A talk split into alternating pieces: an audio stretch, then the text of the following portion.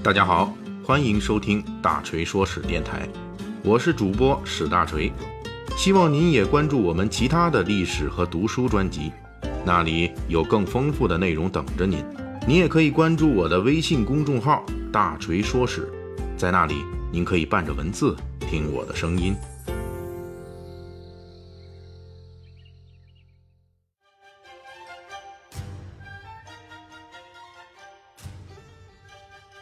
前两回的《三国演义》细节解密，大锤跟大家聊了古典小说《三国演义》中前期最大的 BOSS—— 混世魔王董卓的西凉发迹和把持朝政的来龙去脉，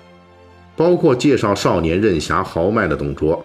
中年狂飙突进的董卓。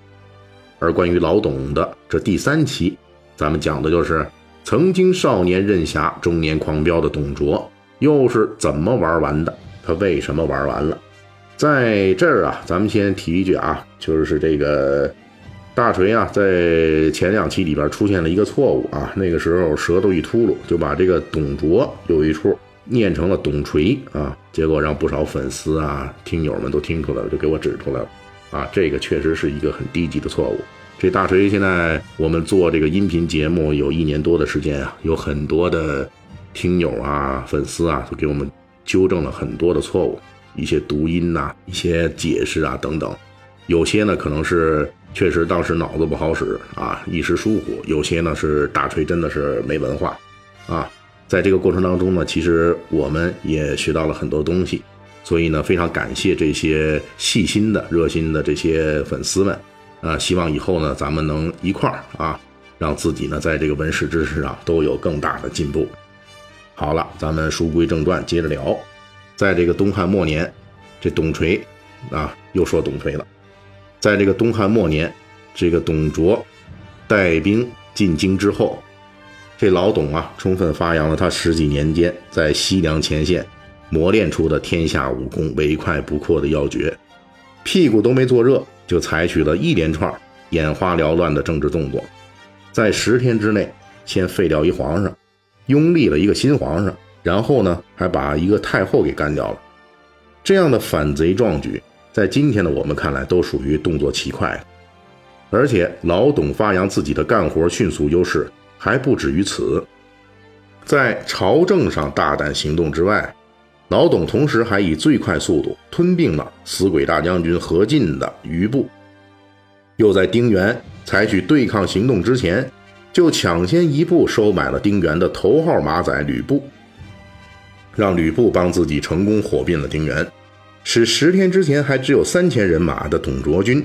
一跃成为东汉末年京都洛阳附近最大的军事力量。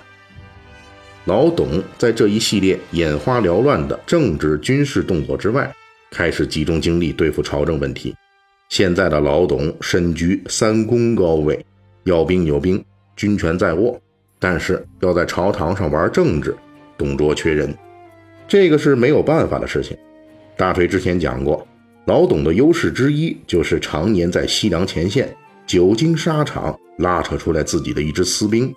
但是同时，因为西凉前线久经战乱，因此那里盛产打仗不要命的战士。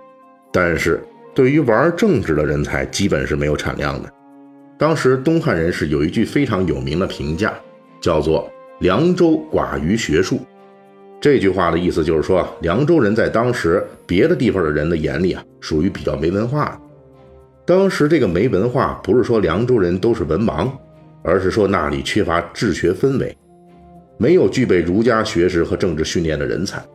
也就是说，后来的汉献帝也曾经评价过董卓手下的大将李傕，说他好赖不分。请注意啊，这可是皇上亲自盖的政治不及格的章。基本就宣告了，董卓和他的手下不太适应东汉政府沿袭百年的名士民族那一套政治游戏。这一伙擅长骑马射箭的西凉人，在朝堂之上要去跟袁绍他们家这种四世三公的名门望族、政治老狐狸们玩文绉绉的专业政治游戏，董卓他们那是根本不是对手。大锤估计啊，当时的老董自己还是政治入门了的。但是董卓的大部分西凉爪牙，估计都是浑身散发着菜鸡气息的。老董显然也清楚自己集团的弱点，因此他进京把持军权之后，把自己的亲信武将都安排在军队里，没有把这群大老粗拉上朝堂，被名士们耻笑。为了快速拉起自己的政治势力，老董延续了之前废帝杀太后的刚猛，以大开大合的气魄，在朝廷政治上迅速搞出了一连串大事儿。比如，老董一进洛阳，立即对党锢之祸的罹难者彻底平反。二十年前，东汉几个皇帝和宦官联手制造的党锢之祸，打击了不少名门士大夫。由于牵扯到几任皇帝。十多年来，东汉政府掌权者考虑到政治风险和巨大代价，没有人敢提平反这事儿。直到老董上台，这位西凉猛人二话不说，直接平反，而且把因为党锢之祸而被贬官的官僚大面积升官启用了。老董在平反党锢之祸的过程中，充分发扬了自己快速治国的特长，比如当时著名的经学大师荀爽。老董听说他有政治才能，立即升大官，给大权。荀爽当时是平头百姓，结果老董只用了九十三天，就把荀爽从零级别一直升到三公级别。老董干的这种高速升官法啊，已经不能说是坐直升机了，那基本就是坐火箭了。与之并肩的还有汉末著名的文学家蔡邕，三天之内。尚书、御史、谒者这样的高官全都当了一遍。老董往日政治的特点就是一个字快，追求的也是一个字猛。因此，老董的政治势力也如同他的军事势力一样，很短的时间里就形成了一个庞大的政治集团。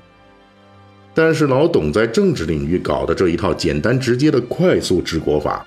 给自己埋下了无数隐患。简单直接固然可以快刀斩乱麻。收到奇效，但是老董干的这些政治领域的大事，此前并不是没有人想到过，而是没有人敢做。为什么呢？不敢干的那些人显然评估过，这么简单直接玩政治将会付出多么高昂的代价。就拿废立皇帝这事儿来说，西汉名臣霍光也干过，但是人家老霍有外戚名臣的巨大资本，有一个功勋盖世的哥哥霍去病。外加他自己二十年积累起来的雄厚政治声望，尽管如此，霍光仍旧因为废皇帝这件事而付出了巨大的政治代价。而老董只是一个外来的西凉军汉，没有什么政治资本和政治集团，进京十天之内就倚仗军队强行把皇上给废了，如此明目张胆的破坏规矩，你老董如果此后还能试图一路顺利，那么。这个政治游戏里面的其他玩家还怎么玩呢？后来的曹操几乎重复了董卓进京的前期剧本，但是人家就庆祝很多，坚决不肯在自己手上当皇帝，就是因为曹阿瞒比董卓那是有文化，他知道天下武功虽然唯快不破，但是在以妥协、隐忍和长期较量为基本规则的东汉政治较量中，快刀斩乱麻并不适用。而且老董在这一系列以快治国的过程中，始终也无法填平自身集团与名门士大夫之间巨大的政治鸿沟。大锤在前面说了，凉州人没文化，这是当时东汉朝野的共识。当时的东汉学者英绍就评价说，董卓拥胡兵，蔡邕的女儿蔡琰则在诗歌里面说，董卓进京的人马来众皆胡羌。也就是说啊，老董和他手下不仅在当时具有巨大政治影响力的名门士大夫那里基本等于政治白痴，而且还因为西凉军的边疆武人色彩而被名臣们藐视为江湖野蛮人。理论上来说，老董在士大夫政治圈子里处于这样低下的政治地位，那已经被看成是圈外人。老董要掌握政权，首先需要完成自己的转型。也就是从一个边疆武将到一个中枢权臣的角色转换，这需要大量的政治声望积累，结识人脉并拉拢同盟，甚至还需要持久的利益交换和政治妥协。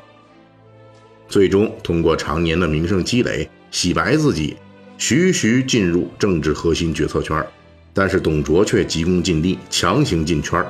紧接着又把自己的军事老经验硬套到政治领域，一顿快速操作猛如虎，结果非但没有拉拢一批政治铁杆反而给自己制造出了大批的政治敌人。公元一百九十年，关东诸侯纷纷起兵联盟对付董卓。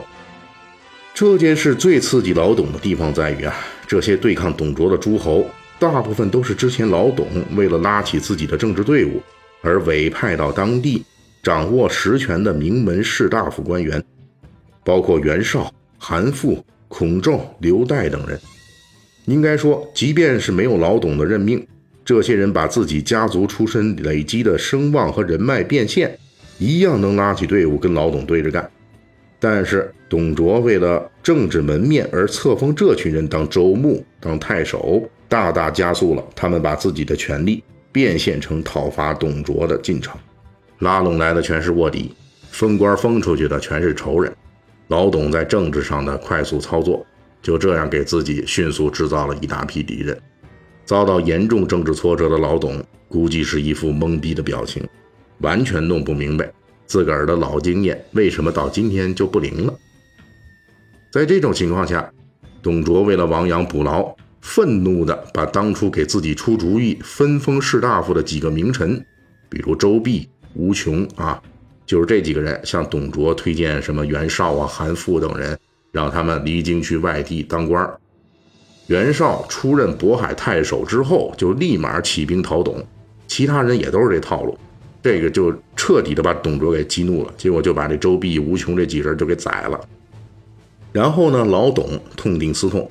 重新倚重起自己的西凉军骨干，坚决执行自己在西凉的成功经验：有反抗的就宰，有服软的就给好处。一时间，洛阳内外腥风血雨，西凉军耀武扬威。但是董卓的这一步亡羊补牢。才算是给自己彻底掘了一个完美的坟墓。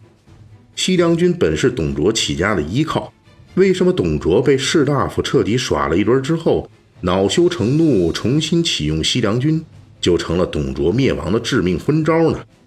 我们在下一期《董卓灭亡之谜》的补完篇，也是最后一期，为您揭晓最终的谜底。